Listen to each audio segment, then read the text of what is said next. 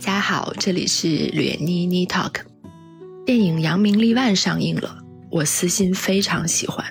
这个喜欢无关它是什么类型，推理或者幽默或者什么都不是。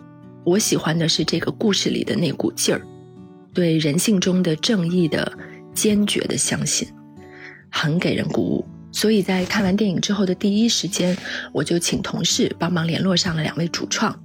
编剧李八神，就有些时候写的时候，自我感动还是有点重要的。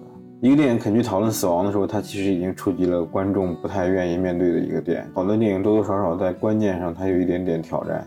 你让一个人去在那儿坐着两个小时，在一个黑暗的房间里面盯着那个银幕，这两个小时过去之后，他如果感到开心或喜悦，心情因为你这两个小时的创造而改变，我觉得哇，很，那是一件很有意义的事情。导演刘询子墨，我觉得首先我们创造一个剧本的时候，我们创作者先得相信这个事情。我们的感受其实跟观众一样重要。就如果我们本身都感受不到其中的乐趣，你怎么会要求让观众去感受到？当我们都爱上了这些剧中的人物的时候，你就不忍心让他去出洋相、去露马脚。我们一开始想做的就是这些人，从头到尾就是想做一个这个人的电影。我觉得每个人这里边有善的一面，有恶的一面，其实都是很稀疏平常的一件事情，也说不清道不明，就像人一样。就在电影票房即将突破两亿之前，我们有了这次聊天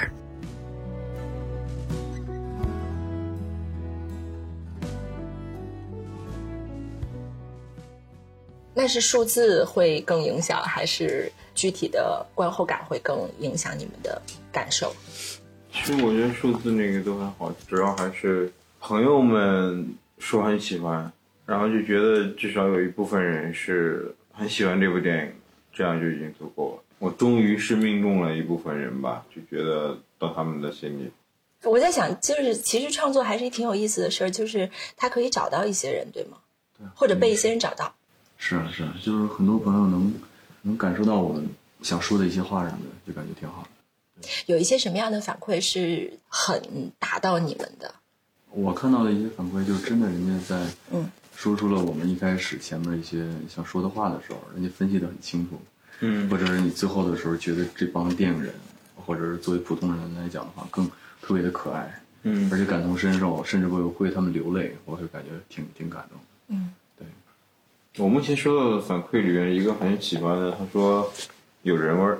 嗯，对。对，他最喜欢的是小树林那场戏，是是。很有人味儿。就我当时，我还跟别人说过，就是当时看到一篇影评，就说这帮人是为了自己不惜把对方推进粪坑里边的人。嗯，但是当他们低头一看，发现底下不是粪坑，是万丈深渊的时候，他们会一把把对方拉住，怕他们掉下去。我觉得这种，我就感觉挺。挺感动的，因为我在想这个片子看的时候，看完就觉得它不是一个所谓的什么类型片，它不是一个说我带你去呃悬疑之类的这种。我在想，我感兴趣的是是这些人物，就有点说的矫情一点，就有点那个契诃夫那些东西，就是看起来在扯闲篇儿，可事实上是有意义的，是这些吧？我不知道是剧本里是有原来的，有的有的，这个这个没有变，真的，剧本里面的内容基本上是。不太有多，对，大部分不会做添加的。演员都还很尊重我们的剧本，就是觉得都不错，就依照这个语言表达的那个情绪去演绎了。拍的时候您在现场吗？我当时不在现场，我当时去了几天，然后看了一下大家的表演。哎，作为编剧，电影编剧，然后到拍摄现场该干什么？嗯。我就在家等着他的好消息，基本上就是这种事儿。因为其实你们已经没有再到现场再去改、再去什么的，你们没有这种，你的工作方式不是这样的了，对吧？我的工作方式就是我们前面尽可能的把东西全都弄好、想好。对，在现场的话，能不改就不改。但是现场有一些即兴的创作还是有，但只要不是套脱出这个整体这种圈儿，我觉得就是可以接受的。对。哎，您去片场去了多久？整个时长？总去过两次。去过两次，完了差不多去了个四五天，对，四五天一周。然后是在那个房子里那个场景吗？去的。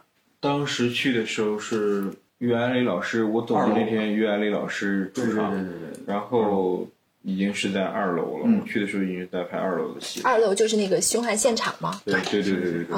你现在你记得片场的画面有什么？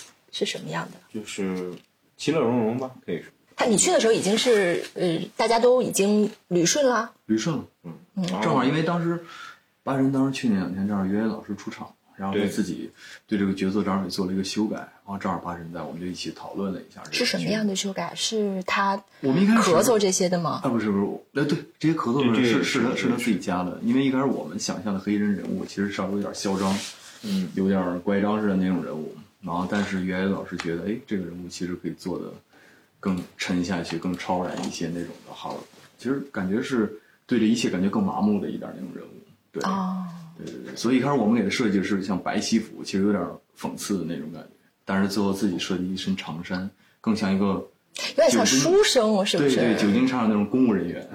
时代的那种 是的文化人的感觉。没错，没错，没错。嗯就是越是普通，但是袁老师的眼神里边散发那种东西，就让人觉得越越害怕。但是看的时候也觉得他特别像一个，就是像他的那个表演，比如跟陈明昊完全不一样，就是他特别像我退一步，我没那么有攻击力，但是对对，他不是激进的那种那种感觉。他的那种性格里边那种暴力和乖张，不是直接呈现在表面的，而是说用一种很斯文的方式，保持着一种礼节，但他该干的事情一样都不会少。没错没错，就感觉是他虽然是往后退一步，但是一切是尽在他的掌握。对，对他无无所谓退几步我都可以，但是你们这帮人也跑不了。嗯嗯所以在现场有这样的演员、这样的念头、有这样的这种创作，会让你特兴奋吗？因为原来是文字的会的的当它立起来，然后这个世界建立起来了。我基本上就是在做剧本的时候，会有很多种想象，这个人该是谁，这个人是什么样的一个演员，然后也会参照一些已有的演员，想象出有一个形象。然后去片场的第一天，就是大部分我们的都是群像戏嘛，所以很多演员就可以在一个监视器上全部都看到，发现多多少少都和我的想象有一些不一样。但是在看了一会儿之后，尤其是在成片出来之后，心中那个想象逐渐被他们取代了。就现在我在看我的剧本，如果我在看，我现在脑子里面回荡的全是陈明昊或者杨浩宇这个老师的声音，已经没有原来的声音了。嗯但这个过程还是挺奇妙的，因为它不是一个完全的理想化的对，东西，但是你还接受它了。呃，主要是我的理想化未必就一定是正确的。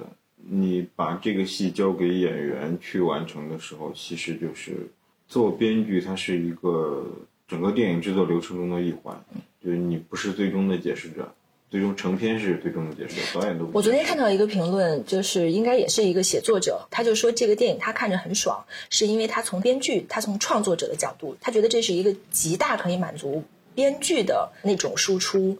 你会有这个感觉吗？我写的时候当然就有这种感觉，你作为编剧写编剧嘛，这个就一般都会投入一些特别多的热情。IMDB 上每次搜那个搜编剧或者说什么，他的故事差不多是，或者说写作者就差不多是四千多部，但是搜导演呢，可能就有一千七百多部，这就是编剧的一个职业优势。在选择这个什么样的人来做这个角色的时候，就总会有一些特殊照顾。他在这个行业里边。发言权并不大，得到的东西也不多，但是在这方面哎有一些小小的自我照顾。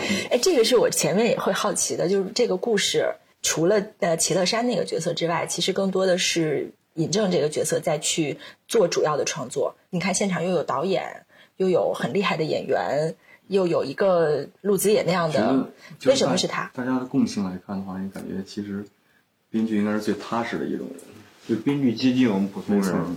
我们听到说一个人是导演或者是演员的时候，总在设想中觉得他已经是一个成功人士，他已经在层次上或者说阶级上已经不太跟我们老虎大众在一起。但是你说编剧，嗯，这就有可能会被认为他依然是一个生活清苦的，嗯，富有良心的，有必然性吗？没有必然性，只不过是一个经济条件上的一个一个考虑。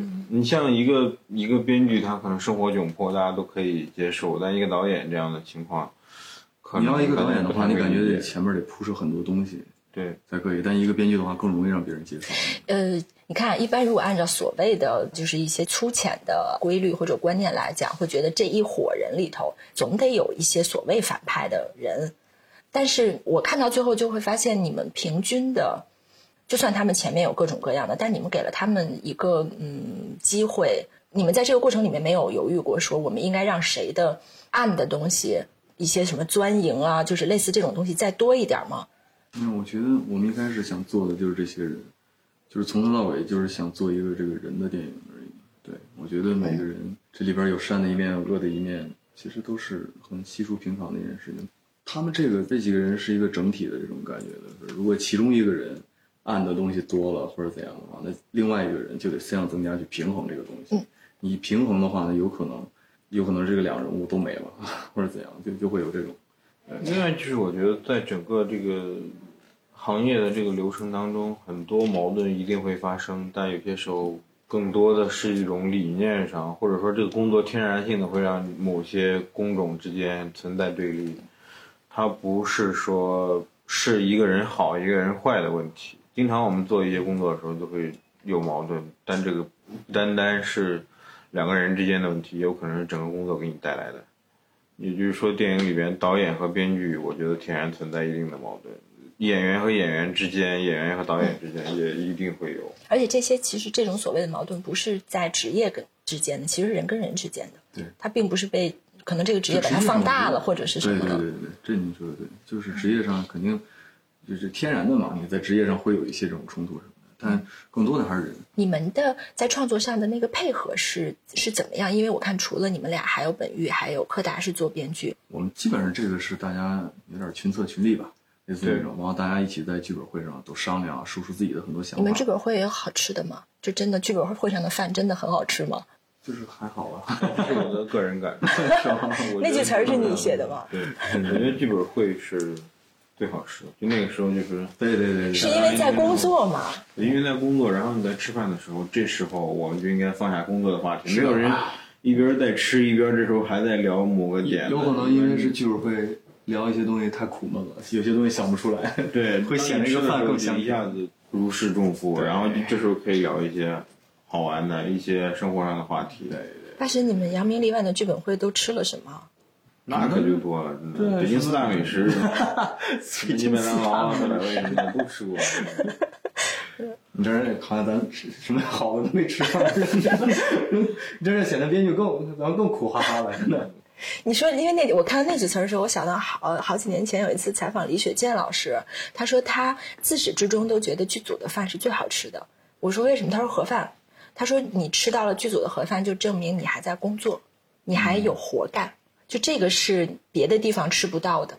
对，更多是一种怎么说呢？就有一种充实感。我以前看到有一个韩国的一个综艺人姜虎东，他说，什么样的疲劳最清爽？就是你忙了一天之后回到家，那种疲劳最清爽，感觉到自己被需要，然后今天也很充实，也没有任何虚度，然后这时候你好累，非常舒服。嗯，但是剧本会那种，还是我我比较倾向于就是。就我们聊的时候，真的有的时候山穷水尽，突然就是来了一碗饭，柳暗花明，就这种 转移注意力吧，对，转移注意力，转移注意力。可是山穷水尽的时候，还吃得下东西吗？呃，我可能对吧，也职业素养，我每次这种时候胃口都还可以。我就是单纯为了转移注意力，感觉对，有点其他东西。而且你有可能在饭菜里边都能找到什么灵感，这谁知道？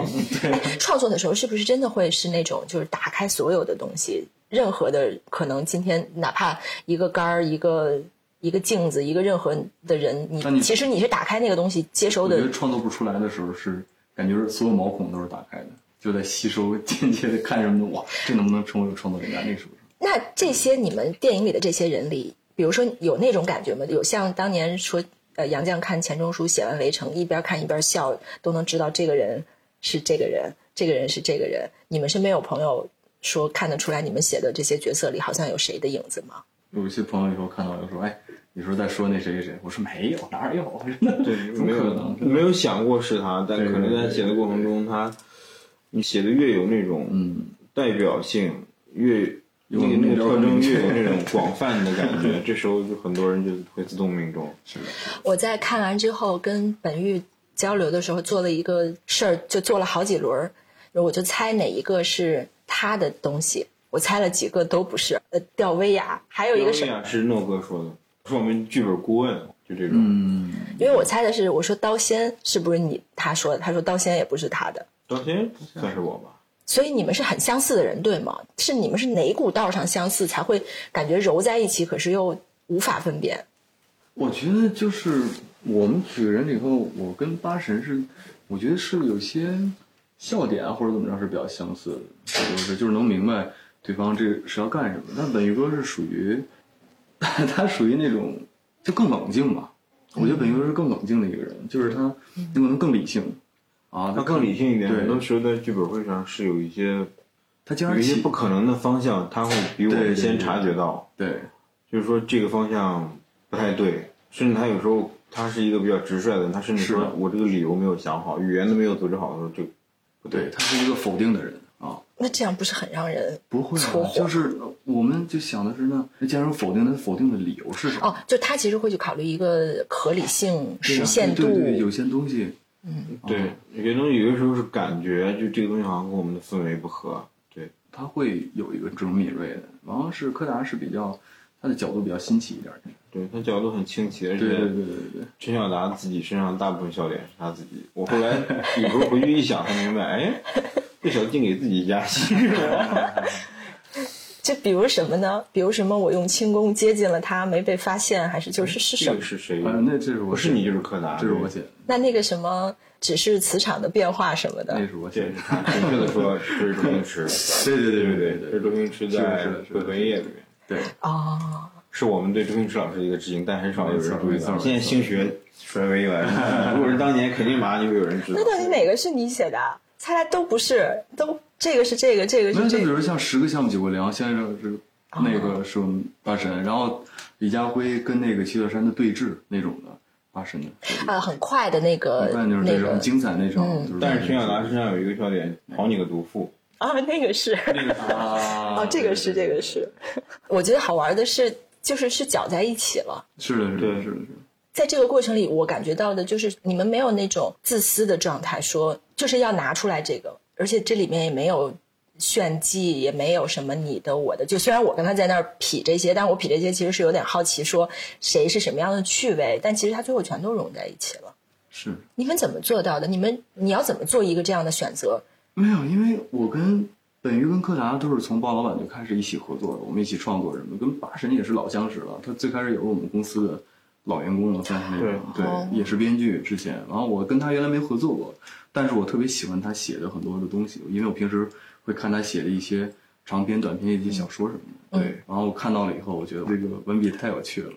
我说那这次这个正好是讲一些偏长的一些故事什么的，我说那特别适合八神。然后他是把那个什么凶手啊什么的全都带进来，让这个事儿更加的沉得下去，而且更真。这几个人的选择，这几个人，这几个人的力，这些东西是你们一起我合作是特别喜欢跟熟悉，第一是熟悉的人合作，第二是大家都能理解彼此对方的那种合作吧，对那种方式。如果说一个东西在剧本会上的大部分人就无法跟着去笑的话，这个就这个点就很难最后落实到剧本上。所以就是还有就是性格上都比较好相处。对，哎，你们对整个这些人物的嗯最后的结局的设定，有在哪一个人或者哪一个剧情上面，你们耗费了最长的时间去讨论它，去做选择吗？一开始其实对李佳辉这个人是一个什么性格，我们做过很长时间的讨论。他出场该是什么样的？这个人物本来是他承担的是一个侦探的角色，然后他前期的时候，我们其实想让他的性格更懦弱一点，嗯，没有那么的直言不讳，没有那么的一根筋。但是自从就是有了一个这个，他曾经是一个大记者，并且因为报道过弊案这种被踢出记者界这个经历之后，他这个人物一下子变得很很尖锐、很硬，像一个推土机一样的把这个迷局开出一条路来。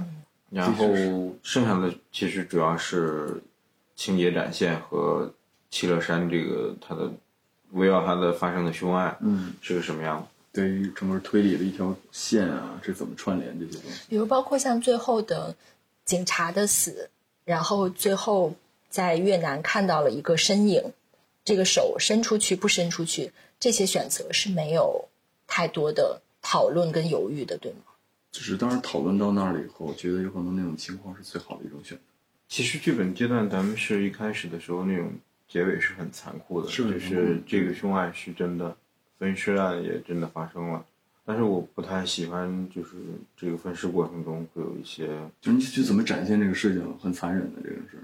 主要主要我担心的是，你作为一个不管是守护者也好，还是怎么也好，你现在去一个女性遭受了这样的事情，你选择掩盖她，那么你给她分尸，这其实是一种越权的行为，她并没有基于你这个权利说你要为我守住一切事情，所以写到那个地方的时候，我其实对这个东西有点抵触，直到那时候是有明确的台词，我在里边写了，夜莺就是嘱咐齐乐山说你要不惜一切为我守住这个秘密，如果有了这样的。来自死者的授权，你才可以做这个事情，否则你带着一种一种独断和专横。后来就是有机会能够反转的时候就反转，还是希望有一个光明一点的，一个更好的一个处理方式。啊，也就是说，其实曾经也有过没有后面的那个反转了，直接就是这样的结果的。有各种方式都考虑过，甚至两个人逃出升天这种事儿也不是没想过。嗯，就是也有那种，就是最终他们做出的努力，也就是烟消云散，然后很多年很多年之后，大家一群现代人，一群现代的学生也好，或者说什么资料库的管理员也好，看着这部尘封的旧电影，这部电影拍的也很烂，也已经没有任何历史价值。这些导演、编剧所有的人在历史上无足轻重，然后他们来判断这部片子值不值得保留，还是会有一个像今天剧本分这样的争辩。有一个人说。我总觉得它有一些什么样什么样的意义，就是说想拿一个在当事人、受害者、加害者、凶手、仗义直言的人全部都消失之后，这部片子还会有什么？但那那个东西可能拿出来拿在最后，对观众的情感来讲是个跳脱。一直到现在，前面的故事好像就被推成了一个推向了一个虚拟的那边，观众的情感没有一个没有持续下来，所以没有采用那个结尾。你说这个，我才意识到，其实这个片子有一个很妙的地方，就是它到最终结束出字幕，它也不在，至少不在我的那种想象中。比如说，我其实会觉得，我以为我希望能逃出升天，我希望对就是对，错就是错，但事实上也不是，它还是很微妙的。对，这种感觉其实有点像前一阵我有另外一个我特喜欢的一个作家朋友也去看了，然后还跟我说到这个，就他数次会想到阿加莎，就他甚至会想到东方快车。那个东西也不是满足读者和观众的想象的，我们都认为哦，我们判断这过程里这个人是坏人，但事实上发现也不是，他跳出了我们的既有的那个意识。这个是你们有意识这么做的，还是做着做着做完才发现是这样的？我觉得我们一开始设计这个东西，其实像一些人物啊，乃至后边这些，其实就像现实一样，很多东西你没法去给它 非黑即白的那种判断，我感觉。现实就是这样的，很多东西你也说不清道不明，就像人一样，你没法随时判断出这个善恶对错的这种感觉。但是你知道，有的人他在做创作的时候，他就会觉得我有一个权利，我可以做一个决定。所以我们前面把每个人物设置的都相对来说能能饱满一点，做饱满一点，更有就像八山刚才说的一下评论，就是更有人味儿一点。嗯，对，我觉得是基于在这个基础之上。作为一个明快的分界，倒是很符合观众的预期，就是最终让我们知道谁是好人，谁是坏人。然后，这其实是一个不太现实的一种写法。大部分时候，这种对错之间是没有绝对的分界的。就是这个时候，如果我们给一个很明快的、非常清晰的一个结果，最终正义得到弘扬，恶得到惩罚，就变成了一个为商品而修改的一种。那种感觉，而且我觉得观众现在看一些评评价，为什么好多就是朋友会觉得，哎呀，感觉有点感动或者感同身受，我是觉得看到他们这些人物以后，可能能联想到自己身边的一些这种人。嗯，你在写的过程里头，因为我这一段时间正好重新在读《三体》，他第二部里面其实那个罗辑不是写到他他自己写小说创作了一个人，那个女的，然后他会发现，在创作的过程里面。到最后，其实是这个人物在带着你，而不是你再去主主宰这个人物。就他会有这样的一个，你们在写的时候会有这样的感觉吗？嗯，有些时候会，因为剧本大部分时候是讨论出大纲和主线情节的，所以他人物的变化没有像小说那样那么大的自由度。但有些时候他会说出一些你意想不到的话。郑先里说我没有给李佳辉署名的原因的时候，说有人不让你有你们，那个就是完全没有意想到的一个答案。然后当他说出来的时候，一切又是那么合理，这个人物瞬间变成了一个丑陋的外表下一个金子般的心灵。我当时是写的时候是也之前我们剧本会上也没说，但是就是写的过程中突然出现了这么一个理由。是写着写着这句话自己跳出来的吗？掉下来的吗？因为到他要对白的时候，他想到的尽是一些没有任何有力的辩驳，全是一些那种，嗯，这种一些含糊的那种对峙。突然之间有了这句话，就他这个人物就做出了我意想不到的行为，也也是有很多这种。嗯，当然了，在片场看到演员也会有一些意想不到的台词。这个 什么呢？没有，就是这个。对啊，我刚才想问他，我说咱在片场会不会有这样的？可能会更多吧，因为有一个真的人参与进来了，其实对吧？就比如像陆爷当时打陈小达的时候，当我们剧本写的就是想把他打醒嘛，用各种方式什么的。但陆爷自己加的那句 说是，要么你能当替身的，真扛揍啊！真的，我觉得有可能当时演员也是基于那种状态之下自己迸发的东西，其实挺有趣的。请问，作为一个第一次拍长片的电影导演啊，你码这么一群演员，你怎么搞他们？他们一个个都有自己的风，所谓的风格啊，习惯。其实我觉得，我我是属于其实我见陌生人会有点儿社恐的那种感觉，但是因为你也没办法，你必须得去跟人主动交流很多事情。对我觉得，第一是先得自己吃透剧本，就是你得把每个人物的性格呀、什么剧本前因后果啊等等脉络什么，一定得想的特别清楚才行。然后呢，你去跟演员交流。啊，完了，我觉得不要去上来就是觉得人家想的不对，先先想的是，比如人家提出一些意见，你不要上来就去反驳人家，先想让人家为什么要这么想，一些东西就互相尊重的一件事情，然后你去找到每个人的习惯，他们对喜剧的一些理解，或者是他们演戏的一个习惯，然后是跟他们去讲的时候就还 OK。但是他们真的会有一些，我正好昨天本来是想问你，但昨天正好看到本玉那个采访，说到陈明昊现场。变化到无法接戏的那种，因为以前我看他演话剧，那就是这样的，他即兴的能力是在场上那种，他完全不惧这种东西，而且他是不可能死刚死口的是来的。然后像于文台老师，他们每一个人都有他们自己的。是你这个事情，你用了多长时间来还好，因为抓住你？而且他们有好多是群戏，对对对对对，因为你看监视器的时候是一个整体，你看他们的表演，虽然他们中间有一些细节是不一样的，或者一些表演方法不一样，但是这场戏是一个整体。你如果有一个人跳脱出来的话，会特别明显，那你就会告诉他，比如说我们这个方向是什么样的大致，然后中间一些细节可以让演员自己去把控，因为毕竟人家是已经演了这么多年戏的人，对你不会去，你不会再去一个台词揪人家说你告诉人家怎么演，我觉得这是对演员的一种侮辱，都是。然后呢，有这个方向的准了以后，那比如说中间它有一些细节什么的，因为演员你没办法去评判自己的表演，对吧？你永远演员是被动的，对吧？你没办法去评判自己表演好。那我当时有可能他觉得这个现场这种即兴的方法是很好的，但是我在监视器面前，我觉得他跳脱了我们一个整体，他出了这个圈儿，那我就会告诉他，有可能这个方法不是这种判断的能力，你是你觉得是之前你就有的，还是你是在整个拍的过程里一点一点的建立跟找到的这个所谓的标准？我觉得作为导演，这应该是比较基本。对，如果你导演连这场戏那什么状态，或者是大家怎么样呈现的一种什么什么东西都把控不了的话，我觉得就也不是特别好。你们二位在整个的这个电影的创作过程里，从写到拍到剪到后面所有的一切，这个过程里面有过怀疑自己的时候吗？我的话，我还好，因为每次只要我们讨论出东西来，你看到这个文本啊这些东西以后，你看到就会有有自信。我不太会怀疑自己那种，因为我觉得前面只要前面做的准备工作越充分，我觉得我的安全感就是来自于前面的准备充分。对，然后中间的话，后期的话有一点会有一些怀疑，毕竟也是第一次做导演。对，就比如说适应结果一些东西以后，观众提出一些问题什么，我在想啊，那是不是难道是我判断的有点问题吗？是什么？是已经见了观众之后是吗？我们当时做过几个适应，适应，适应。对，然后当时他们会写一些评分啊，一些问卷什么的那种，比如说前面慢什么的，或者有一些什么问题什么的。但是你看到那个可参考度高吗？呃，不是我想参考度高的问题，是因为一些资方啊什么的，大家都会用一些哦来做一些参考。那那个的已经是无法再修改了，对吗？没有没有可以修改可以就是因为修改的，就是因为可以修改，那个能力很大。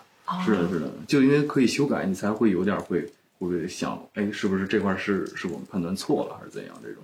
是我们不知道这个东西拿出来之后，大家会不会喜欢。就是这个东西确实是我们喜欢的东西了。这个过程中一再的靠近这个目标，所以他们得出那些数据的时候，都是数据是工业的思维嘛，就是说这个东西该做怎样的调整，怎么怎么怎么。但这个时候反馈过来的时候，肯定导演是非常难为的。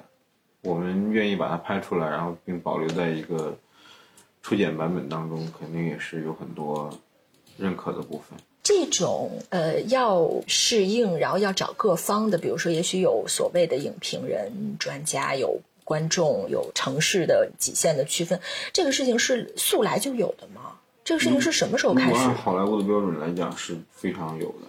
好莱坞那边可能很多种问卷都不像我们这么细致，有时候我看到的有一些评价方式，直接就是两个按钮，感到爽你就拍右边，嗯感到不爽你就拍左边。是我看的过程里头，对我随时这一块儿我爽，这一块儿我不爽。对，你随时拍，你感到无聊、感到难过，或者说让你不适，全部都拍，这是一个非常简单粗暴的一种。然后他们最后会把两个点儿的什么时间点或者这些比例算出来。积累出来，哪一个场景让哪一个画儿更多人振奋，感到好的感受，这些当然，好莱坞有一套很成熟的数据只是一个参考嘛。但我能理解，之前我听到一个说法，说这就都是数学题，说拍电影就是数学题，就这我倒没，就是说什么我之前听到一个讲说什么《侏罗纪公园一》的时候，大概有一个数字是前十二分钟还是十几分钟啊，就所有的人都出现了，我就是卡的非常严，这个时间就是观众能够接受的，你们不能后面不能再给我新信息了，后面开始该吃人吃人，该怎么着怎么着。你们认同这套？我我反正我是不认同曲线的我我觉得八神也不会认同这种。对我觉得这像让我感觉像之前他们说的什么那种什么公式相声一样，那感觉。对对对对。我觉得就是我觉得这种规律或者说这种经验的哦成熟和提出，就是一旦提出，它就在慢慢失效。嗯，你如果习惯了，但认为十三分钟是一个黄金时间，说这个时间前面的人物铺垫全部完成，然后当观众慢慢习惯这个十三分钟的节奏之后，他看下一部十三分钟的片子，他马上就会意识到到了那个点了。这种熟悉会转变成俗套，会让观众感到俗套，会觉得厌烦。但这也是一个矛盾。你看剧本会上不是也有讨论，就你们系里的剧本会也在讨论说，你不能自私，你要考虑观众。那这个坚持自我跟尊重规律，这个那这是一什么什么我觉？得首先我们创造一个剧本的时候，我们创作者先得相信这个事情。我们的感受其实跟观众一样重要。就如果我们一开始都不相信这个东西，或者是我我们的本身都感受不到其中的乐趣，你怎么会要求让观众去感受到？我们这么说的话，其实我们也是观众之一。对，其实有时候就是一个真心换真心的事儿，然后你再用一些经验、用一些套路来完成这个事情的时候，你自然你的心态会表露在作品中，最终呈现出一个让观众看了挑不出什么错，但是也不会喜欢的东西。嗯，就有些时候写的时候，自我感动还是有点重要的。你不自我感动，就无法感动别人。是的。你们会看迪士尼的那种相当经典的规整的动画电影啊，或者是好莱坞的那种片，你们这是你们喜欢的吗？看他故事是什么样子的？对，不它一定每一有一些部都有一些过于规整就，就非常让人厌烦。但是有一些，它在规整的同时，它蕴含了很多情绪和表达。就像墨西哥亡灵节那个片子叫什么？呃，Coco《寻梦环游记而》且《寻梦环游记》它这个片子的结构非常非常规整，但他那种对王者的思念、生与死之间的追忆，就这种情绪流动在他的电影里面，一下子让这个电影有了一些不一样的感觉。还有最近看的那个《心灵奇旅》，也带着一点点创作者自身的那个味道，或许他是有一点禅意，或者说又怎么样，是那种情绪我，我相信大部分时候是规整的，但当那个我看到那一幕，那个爵士乐女歌手跟他说：“你已经到大海了。”得到一切之后，那种感受真正跟梦想中的团队做了一次演出，然后说怎么感觉一切都没有变化，那种微妙，我觉得是绝对不是哪个公式、哪一个套路能够教会你的。而且因为自己是创作者，有的时候看到这些的时候，你会去想这些打动你的东西，他们是怎么？你会更相信这些东西是可能是掉下来的，或者是一定是他自己先感动了自己才会有的，对吗？就你会想把自己带入到创作者的那个位置吗？带入到创作者，我就是你被打动的时候我不是没有去想它怎么来，但我感觉到这个东西应该不是一个，不是一个行活里边会有的东西，因为我们想到的那种什么行活里面，一般无非就是爱情、亲情、友情。一个电影肯去讨论死亡的时候，它其实已经触及了观众不太愿意面对的一个点，就是很有可能被拍左边的按钮，说不爽的那种氛围。好的电影多多少少在观念上它有一点点挑战。嗯，反正每次看一些创作者说出一些让我很感动的话，我总是觉得那就是他的生活。对，他只有生活经历到那份上，他才能说出那种话。我觉得这一些很多那些东西肯定不是平白无故，叭的一下就想到了或者怎样掉下来。就像刚才八神说的，就像关老师说那句话的时候，他当时写那句话的时候，我他觉得是有可能是刚才说突然之间掉下来，但我觉得他当时那种感情为什么会突然掉下来那种话，也肯定会有一些对对前面的一些情绪啊，之前的一些积累的那种感觉。就是当时我们在写那句话是郑千里说的，然后那个嗯，咱们当时写的时候，有一次跟我说啊，我怎么觉得郑千里这个人越写越可爱啊？我 一开始让他扮演的就是一个代理坏人的一个角色，他代表着腐朽的或者说是庸俗的市场品味，然后但在写的过程中，难免的坏人身上会集中很多我们在好人身上展现出来的那种人性小缺陷，嗯，不知不觉我们会把我们性格中的一部分 可以在他身上去展现，然后就能够理解和能够对，能够会贯通，会想他是一个什么样的人，是的，在这种对你感觉小细节越来越多的时候，那这个人就感觉越来越丰满，对。但是你最后他展现出自己另外一面的时候，才觉得这个人哇，真是个完整的人，的。我是在那一段台词的时候有很那就那段戏，他跟那个关静关敬年他们两个回忆那个巴掌的时候，嗯。说我本来本来可以成为一个什么样的场记，中国最优秀的场记，结果生生被你那一巴掌给逼成了一个平庸的领导，平庸的名导。对。哦，我就觉得这这句话里面的那个那个波动、信息量之大和那个矛盾，就是你到底他到底想怎么样，他的那个对自己的生活的可控和不可控的东西，会让他觉得是光荣、能满足虚荣心的，和那些虚无的东西就全都在一块儿。我感觉这时候应该用郑导那句台词，就说您看的非常仔细。这句词删了吧。郑导说的是，下边女记者不是提问吗？完了说您看的相当仔细，哦还有那个，对。对对对，说的然后那个郑导那句话其实是有些无厘头的，他的逻辑不是我们通常 那种逻辑，就是那一刻是那一刻是大算是无厘头了一把，就别的别的地方都对那一句话让人感觉的就是，就是挺就是时局也很混乱，然后他没得选，他只能跟着这个混乱。李家辉是很清楚我要我是怎么样的，但他是只能顺势而为的那种，可是也没错。想跟着混乱，但是他发现他根本就跟不了这个混乱。对，这个混乱里面就是有一点点癫狂的气息。对这这里边其实我觉得这句台词在剧本阶段只是觉得是一个有一些搞笑的台词，但不知道为什么云台老师就他诠释的很好。是的，有些台词在写的过程中没有觉得它是一句非常重要的台词，然后被别人讲出了亮点，就像一开始最后那个小树林那场戏里边，呃，陆子也问郑天宇你抽的什么风，郑天宇说我我不知道，嗯我很害怕，我想收回。嗯，这其实写的时候只是讲，这是是一个简单的吃了吐嘛，对就是一点点人物的懦弱。但是云泰老师一讲出来，一下子那种小知识分子的凄苦、那种无奈、那种有一些良心，但是又没有多少胆量，会说出一些话又会后悔的那种特质。我我看到那场戏的时候非常震惊，因为那个写的时候没有人觉得这是一句什么样的台词。而且那句词，我是觉得那句词的，我也留意到，我觉得那是一个绝对的真话。就这个世界上有绝对的真话吗？我觉得那就是绝对的真话。对，那是的，那肯定是的。每个人都是那个那个那句话是没有任何作为，或者说出于面子，真的没有，他真的他在那一刻他就这么说出来了。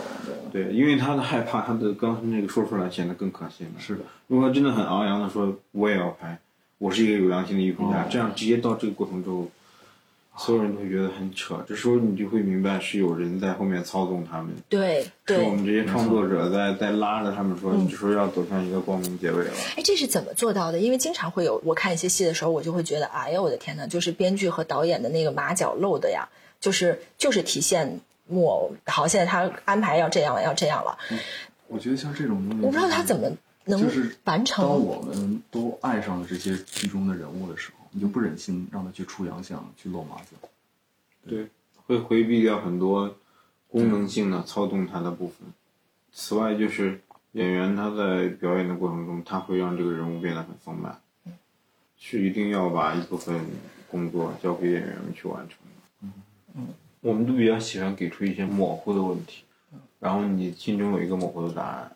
就像之前说的特别明快的那种作品，往往是把一个问题给简单化了。怎么像说那种公式相声一样，他觉得这个世界就是一些简单道理来来运运转的，其实也不是，有很多灰的层面，非黑也非白的一个层面，在决定着我们这个世界的生活和逻辑吧。的确是，就是你感觉，当机器占领世界的时候，咱们在谈什么公式的这些东西。对对，哎，那个元宇宙呀，呃，虚拟啊，这些游戏啊，所有这些东西，会对你们有影响吗？你们在警惕这些东西吗？我没有警惕，如果元宇宙有什么新形式，我也会及时跟上。我是一个技术进步主义者，我 我不是特别，我不是一个特别技术的进步主义者。嗯，一年之前，我的微信都没有绑定我的银行卡，那你用什么付钱啊？就卡，要不就是现金的那种。对，你兜里有现金啊？现在？我现在没有，我说一年前。哦，一年前。那一年前发生了什么？靠抢别人红包。对 对对，抢是零零真的能抢到一千一百一十一，对吧？没有，不会不会，就是就有可能这也跟我对科幻什么的不是特别感兴趣的一个，我我对技术啊，对科幻啊，对什么机器啊什么的，会抱有一定的警惕性的那种。警惕有用吗？真没什么用，但是我能控制我自己而已。对我不能阻碍这个社会的发展，但是我能控制我自己而已。就是你在控制什么？你到有可能是恐惧吧，我也不知道。对，但我只是不想跟一些科技的东西离得太近，会让我没有安全感。你怕你怕什么会被剥夺掉呢？我怕我的性格会被剥夺掉，我也不知道为什么，只是给我一种感觉。对，跟他太亲近了以后，我觉得会让我变得不是我。大神，请对他的发言进行 进行你的评论。不是不是不是，对没有，没有我我跟你的观点可能没有什么类似性，我可能就我是完全的进步，我觉得无所谓。如果有一天脑机接口也好，或者说我们整个人虚拟化也好，我愿意接受，我不觉得有什么现在就有什么一定不可失去。我突然觉得咱俩应该合作一部科幻片儿，带着咱俩的这种观点，一定会很有趣。哦，冲撞是是吧？吗？嗯我觉得你睡一觉醒过来就是一个全新的自己，你也无法确认这一觉之前那个人还是不是你。所以我就很害怕这种事情。哎，去年不是有一个那个电影《上传人生》吧？还是不是电影？一个美剧，它那个设定其实就是说，等你挂掉的时候，你是可以选择，就是当然它那个技术做的挺傻的，把你头从你的身体上剥离开，然后把你所有的记忆储存到一个。一就是一硬盘里，然后呢，你是可以在虚拟空间继续活，就所有的记忆、所有的什么都在。但是呢，就是区别就是在于你，如果你有足够多的钱，你就可以买，比如说不限量，你就可以有各种任何的场景。然后最苦的就是那个每个月只有两 G，你就只能住小灰屋子，呃，也没有灯啊什么的这种。这个人在最后的时刻的时候就要做一个选择，是你是要去上传室，就一个上传室和你要去这个正常的流程的这个。你你现在想想，如果要你的话，你选哪个？要为什么也不行科幻？就是这种设定我都听不懂。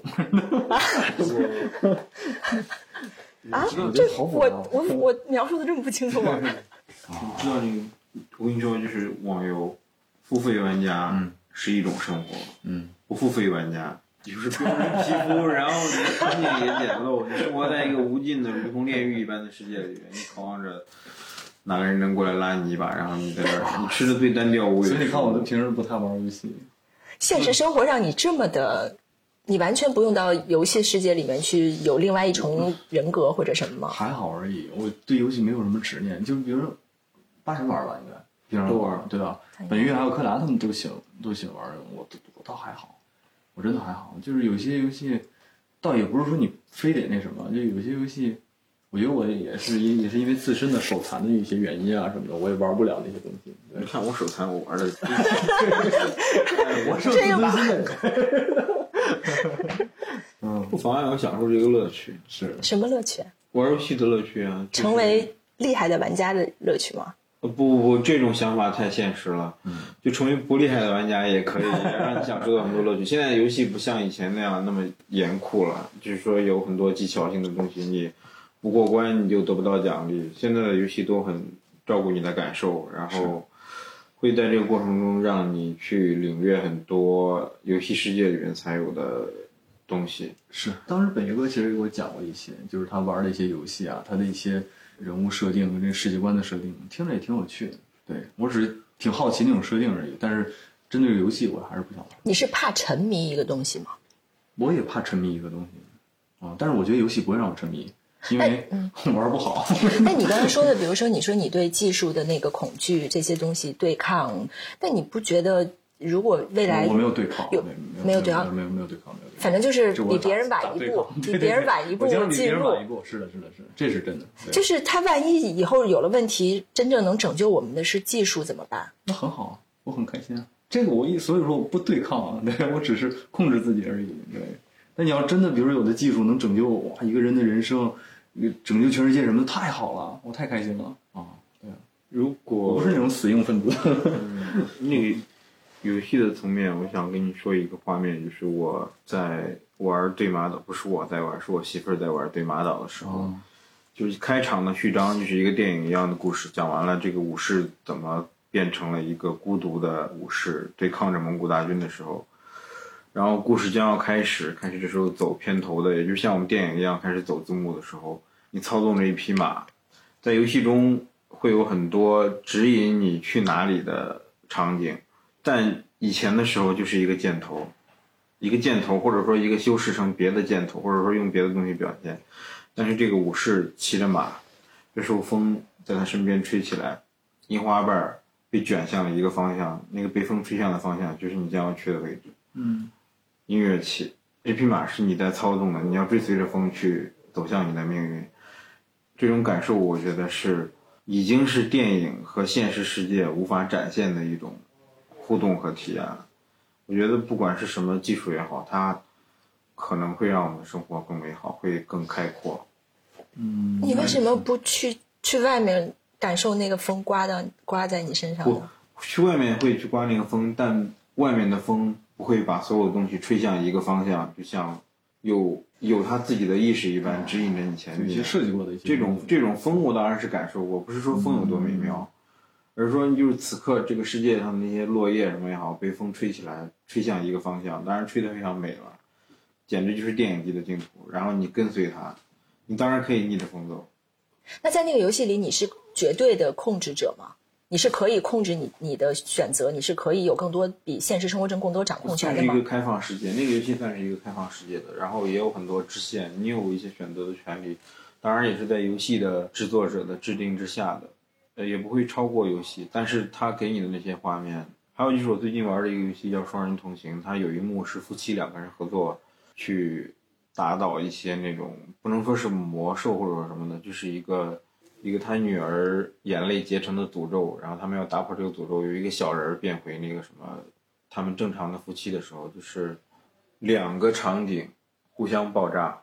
这时候我拿着一个钟表，我操控时间，我的老婆在那些崩裂的木板上，我要在这个时间来回左右跳动，这些木板有可能靠近，有可能疏远，我来操纵时间，让这些木板接近或者分开，然后让它一步一步靠近那个目的地。这种东西，你真的在操作你手柄的时候，时间就倒退前进，倒退前进。这种东西，电影我觉得已经做不到了。我觉得我听完八神说的，我觉得我们俩有可能有些对游戏上就有些相似点，就在于我们都很享受其中的故事，这些游戏里边其中一些很多的故事，但是，嗯，我们俩不同的点是在于，他觉得操作啊，就是操作不好也无所谓，而我是更，我觉得玩游戏还是得也还得有有些对，得有些这但是。听起来，现在游戏的类型已经很多了，有的时候可能你只需要去体验，不是说你就他们不是那个玩什么岛，你就上去你去岛上种花摘花就好啦。对，但不行，你要盖大大房子是吧？就是，就这个没有吸引我的点，这个种花摘花这个东西，但我听了他刚才那个描述，当然我觉得可能跟他的描述很有关系啊。嗯我听了他的时候，我就觉得，哦，我我我我能理解一点儿了，就是那种投入感、进入感，是的，是的。而且它是理想的，这个挺迷人的对，。这是一个不能在现实生活中见到的场景，这就跟当初你会看一些真正的好莱坞大片涌入中国的时候，看到那种感受是一样的，奇观，差不多就是这样的东西。嗯，哎，那你能理解，就是前几天那个是夺了个冠，然后很？很多年轻人就是都疯了，做出种种我这样的人无法理解的事情，为什么他们会这样？什么事情？你不知道吗？这个事儿？就是 EDG S 十一 S 十二哦 S 十二夺冠以后，完了是之前你怎么你忽然都哦知道？那个 啊？你怎么你不是不玩吗？怎么我不玩，知道这么？我我不会玩游戏，但是当时 S 八 IG 夺冠的时候，那是我第一次接触英雄联盟。对我只是被他们那种热血所打动。对我觉得在被人不看好的情况下，能一次次的冲击，而且为中国得了第一个冠军，我觉得这个太励志了。因为我平时也特别喜欢看一些励志电影嗯这种东西，所以被他们热血打动。嗯但是自从打动了以后，虽然我我真的一点都不会玩那英雄联盟，但是我就喜欢看他们玩。哦，你是会看直游戏直播的那种是吗？我不看游戏直播，那你我我我会看那些比赛，但我不会看人家玩游戏那种。哦，对，因为我不会玩，我看游戏比赛，我享受的是其中的那种，啊、就是经过解说啊，什么游戏比赛那种，其中一些一些反转、一些刺激，或者每个人的那种，那每个选手之间那种状态，我享受的那种哦，就是比如他们之间彼此呼唤、彼此配合，对一些配合，怎么才能啊？他一些操作失误，看一些选手的一些表情什么的，这就跟看球赛是一样的了，是吗？其实，嗯，对，差不多，差不多哦，，比赛就是这样了。就是因为呃他们赢了嘛，然后年轻人就都非常非常兴奋，然后除了那种就是呃宿大学宿舍敲锅敲碗的那种，然后有各种什么，你不觉得非常我不觉得，不能我觉得接受吗？可以狂热的投入一些事情去。我在音乐节或者说去看演出的时候，我从来不跟着，我不爱这么动，但我不觉得他们的行为有什么不合理。历史上有很多个人们为某件事物投入狂热的时候，大部分时候导致很严重的问题。但是我觉得这种狂热也是人类很难磨灭或者说推动我们进步的一种激情吧。你觉得这些对一个电竞队这么的狂热，其实我去迷一个乐队、迷一个乐手，或者一种信仰是一样的东西。很多信仰要求你遵守的一些规则是非常古怪的，但是你可以去选择。这种东西，只要没对别人造成太大的，妨碍和伤害，我觉得你去疯狂一把真的无所谓给。我的感觉就是，虽然咱们抛出那些就是蹭热度的不算，就是比如说一些年轻人，就是咱们也无法评价这支战队或者是刚才咱们所说的信仰带给他们什么东西，你没法评价他们这个东西，就是咱们又不了解，但是人家有可能从中真的得到了很多的，甭管是乐趣、勇气或者什么其他东西，没法评价这种东西的话，要去尊重人家的选择。有可能人家真的是很喜欢他，完而是从中得到了很多东西，然后我有这么一种，所以产生了这么一种行为。我不了解，但我我我在我不了解的情况下，我不会多说什么。我记得那时候是少林寺刚上映的时候，无数人要上山去效法学武。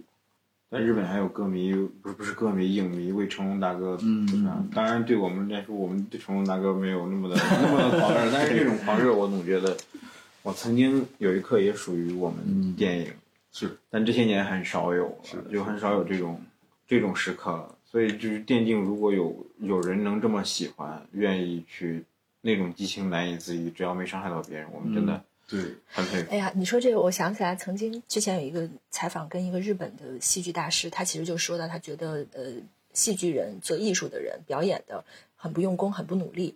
他当时举了一个例子，他说为什么这么多人现在都去看体育比赛？那个东西带来的真实的刺激、激励，因为失败和胜利带来的那些东西，已经超越了表演的这个工作的人做不到的事情了。现在我就在想，哦，其实电竞，因为你刚才也说到了看比赛，哦，它其实又是另外一一种，就好像是不是我们素来作为人，我们想要追求的那个东西，其实是大差不差的。我们都想要，就像你们说的那种就是一种激情，激情的东一种西。激情的释放。你要去用一个，就像现在追星也是一样的，就是你把情感或者说什么东西投注在一个人、一个球队什么，然后他的胜利或失败，让你的一切得到释放。我觉得这是人类的一种本能，就跟宗教一样是没有变化的。运动可能就是我们新的宗教，电竞也有可能是。嗯，作为一个会去看球的人，你应该能体会到那种情绪吧，嗯就山呼海啸的那种，整个球场的那种气氛。做电影对你们来讲是激情的释放吗？说实话啊，我就是我对拍电影没有什么太多的执念，我只是喜欢跟像八神、像本玉、像柯达、像我们这群一群大家有相同目标，或者是说想说的话，或者是志同道合的这些朋友一起做电影，是我感觉是特别开心的。就你做电影，其实只是为了和他们在一起吗？不是跟他们在一起，就是和一起度过一段时间，创造一个东西，就这种。不不不，因为就有些电影拍出来以后，你就像刚才说的，你自己都不相信，或者你自己不喜欢的东西，那你做出来，我觉得就是浪费时间。让我感觉就是跟大家一起在创作中，我们又能互补，然后又能产生很多的化学反应，然后最后也是把我们想说的话就能说得出来，然后观众也能感受得到。我觉得这个过程跟结果来说，是我最喜欢的。对，而比如说你丢给我一个剧本，或者是你告诉我这个东西，我给你多少钱，你去拍一个戏，那就不是我想要的。你没有那个欲望吗？我没有，反正我现在没有这个欲望。对，我 以后我说不准。人毕竟是发展和变化。没法完全认清楚一切的自己，对吧？对呀、我觉得是人都没法完全认认认清自己吧，就是对现在的自己负责就好。对，吧对未来的自己有一些展望，有些期许就好对。我觉得我跟子墨的想法一样，就我不认为这是一件特别的神圣的事情，但是你让一个人去在那儿坐着两个小时，在一个黑暗的房间里面盯着那个荧幕，这两个小时过去之后，他如果感到开心或喜悦，心情因为你这两个小时的创造而改变，我觉得哇，很很崇高，或者说呃不应该用崇高这个词儿，就是很，那是一件很有意义的事情。我当时在看的时候，我一直在等着，我一直以为最后的最后被抢救出来的，或者可能还会留一个什么的，是那天在开剧本会就那发生的过程里面，他们那台摄像机里的东西。我一直以为你们会把那个东西抢救出来，用你们的编剧和导演的特权呃。其实说实话，之前的话，其实我们也考虑过这个问题。是是对，就是考虑过这些东西，往你拼拼凑一下，其实有点像你拼凑以后，然后他们根据这拼凑的东西再拍一些什么什么东西的。他后来觉得，就你们还是让他在那把火里对啊，一起烧。掉。一起烧掉，现在其实就是一起烧掉。嗯，他可能有一些失败的营救什么的，但是最终这个结局是是。今天的事情没有留下来，他们要在后面自己去完成。对。这个你们甘心吗？我觉得就因不是我们甘心，我感觉是就因为里边的一边电影人他们不甘心，所以他才会他才会后边去拍那些东对，那部电影就对。其实他们到后面完成了那一个在越南拍摄的电影之后，我们就没有什么不甘心是的。我们觉得他们已经完成了自己所有的事情。如果今天这个结局是那个胶片被抢救出来，真相大白于天下，然后就这么着了，这我们觉得是没有是的到达一个情感的高度，哦这反而是没什么意思。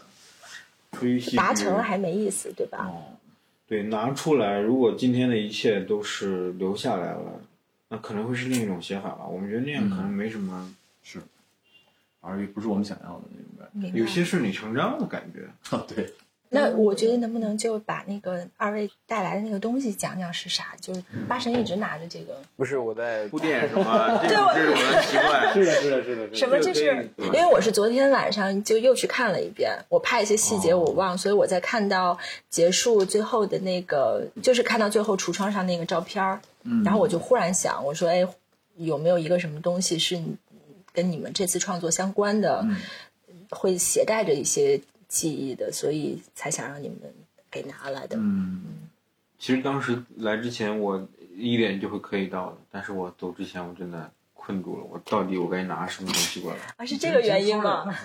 家里这么多老伙计，真的。你的 这个皮包里到底都装了些什？这个皮包都算是一个，那这皮包每次我开会都得拎着过来啊。那这这些东西呢，都是这个是一个耳机，这个是我的呃减压万能小道具，哎呀噼里啪啦可以摁出各种声音和什么那种。啊，就这种，你来回摁没有任何意义，你就你就摁，哎就哎其实就跟摁自动铅笔是那种玩的那个东西啊，我知道，我知道，就跟你平时上课的时候摁自动铅笔一样的。然后这个是一个眼镜布，我可以擦亮我的眼睛。哎呀，可以了，真的，你还不拿眼镜？擦亮我的眼镜。然后呢，还还有一个都有点像。我让他拿。一个，然后他拿了一包来，是吗？有点像产品。这个这个是一个滴眼液，可以擦亮我的眼睛，漂亮，漂亮，漂亮。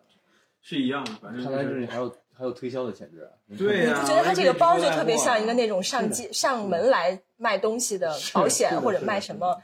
不要啊，这些不要编件纸，啊，这个就写一些小小的那什么，然后贴在显示器上，的写的时候就不会写跑。这些是一些老伙计们，每一个都至关重要。然后别的就，当然我也有一个小本儿，但是自己比较丑，就不向大家展示非常简对对对，陋的一个对对对这个是，这个是经。常出现。然后还有这个包，你这个包特别像古，就原来那种，就是法国大夫对，会就是法对，我就国医生就是医生包。嗯，当时这个款就叫医生包，也是一直带着它，颜色都已经变了。八神你是没有办法断舍离的人吧？我可以断舍离啊，但是我基本上很多都会保留吧。我也可以断舍离就是一些特别那什么的，你比如说我买了新路由器来顶替旧路由器，这时候您就得走，功能性 上您不能帮我什么的。好，来你的本儿，这就是现买的一个本儿，之前真的，之前从电影儿什么什么剧本啊或者什么开始，这里边儿也会记了一些想法什么的，就觉得你第一次拍电影什么的，应该有这么一个稍微有点仪式感的东西。你的第一页写的是什么？这个吗？一部电影的诞生，还有我的名字，然后后边就是一些记录一些笔记什么的这些东西，一些涂掉的是什么？这些吗？嗯，就觉得自己想想错了的。你怎么？涂掉都涂的这么整齐啊？因为我追求的是一种美感，真的对。哎，这中间为什么？哦哦，因为哦，因为那个是线的，这个是白对对的，是吧对？对对对，这中间会有对演员应该是如何的一些沟通方式。如果像春风一般，对对对对本玉又像冬天一样。对对对，后边像这种都是急了的那种。那你对江本玉是什么样的温度啊？是什么季节我？是外冷内热型，对我们本玉哥，嗯，我不会当面表扬他，对，但是他又是对对我比较重要的人，我怕他骄傲，我怕他以后没有对我那么好了，我对他那么好。那前两天他有一天忽然不知道哪冒出来一个，他说我特别希望，因为他就很开心，他说哎呀我的好朋友和我的好朋友要见面了，然后他本来是挺开心的啊，然后有一天忽然又说，哎我特别希望你们打一架，我我没再问他这个话啊，但我就想他希望看到什么呢？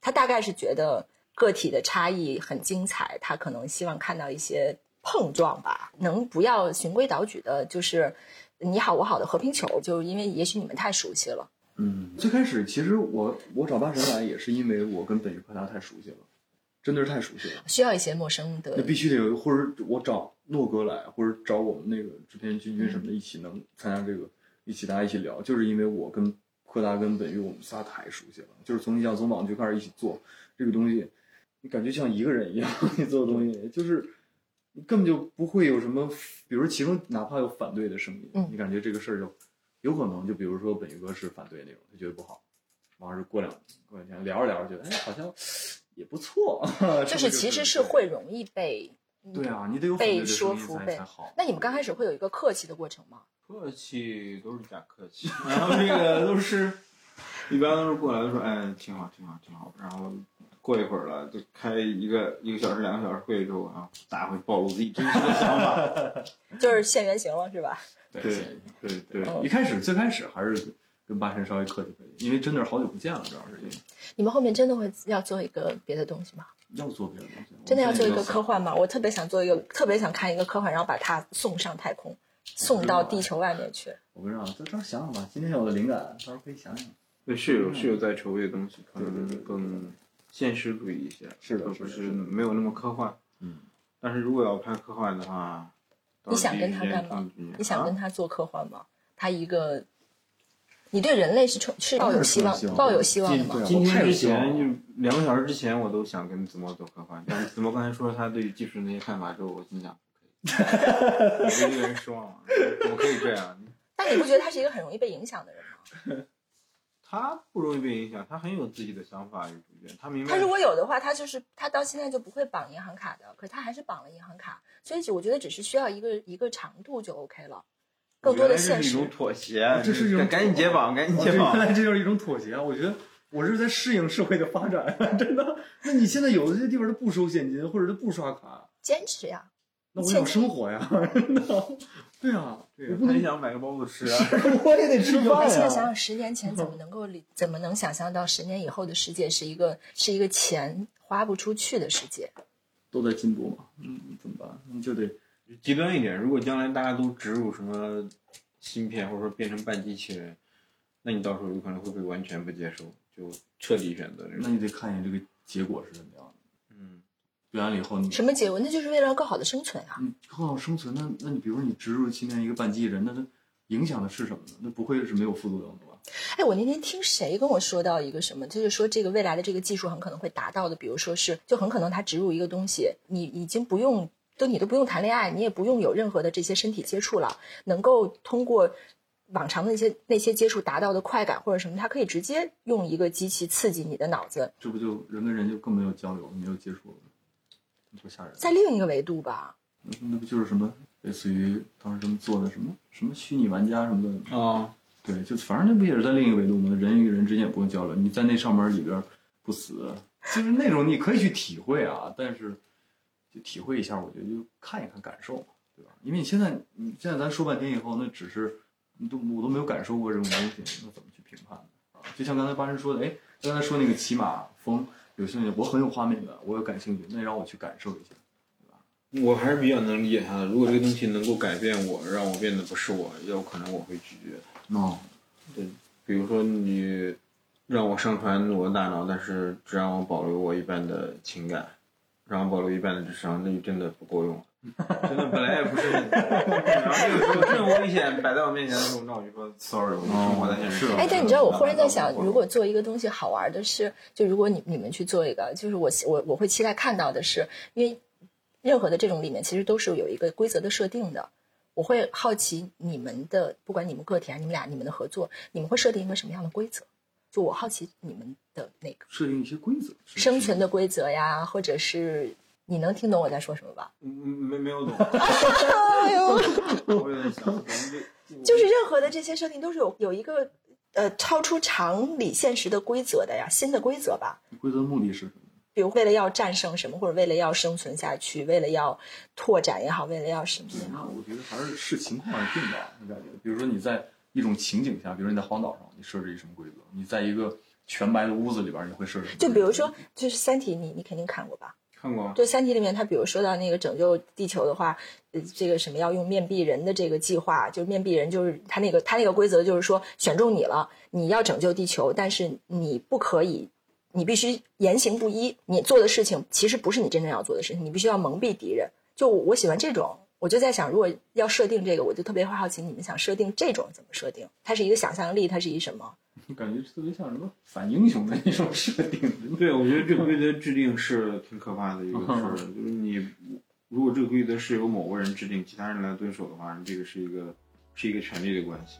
就我比较喜欢这个世界上有多种多样不同的规则，然后大家有一些共通的东西，比如不要互相伤害，然后和平共存，这些是最好的。嗯，最好不要有一种规则，就所有人都得遵守，那我会那我会逃离的。我到时候就跟子墨我们俩一起去，你们俩到哪儿？我们一起上岛呢。我们上船到一个荒岛上，到了荒岛上，我叫你先去，我们要先去。这什么梗啊？就是叫微信梗。哦，哦，对对对对。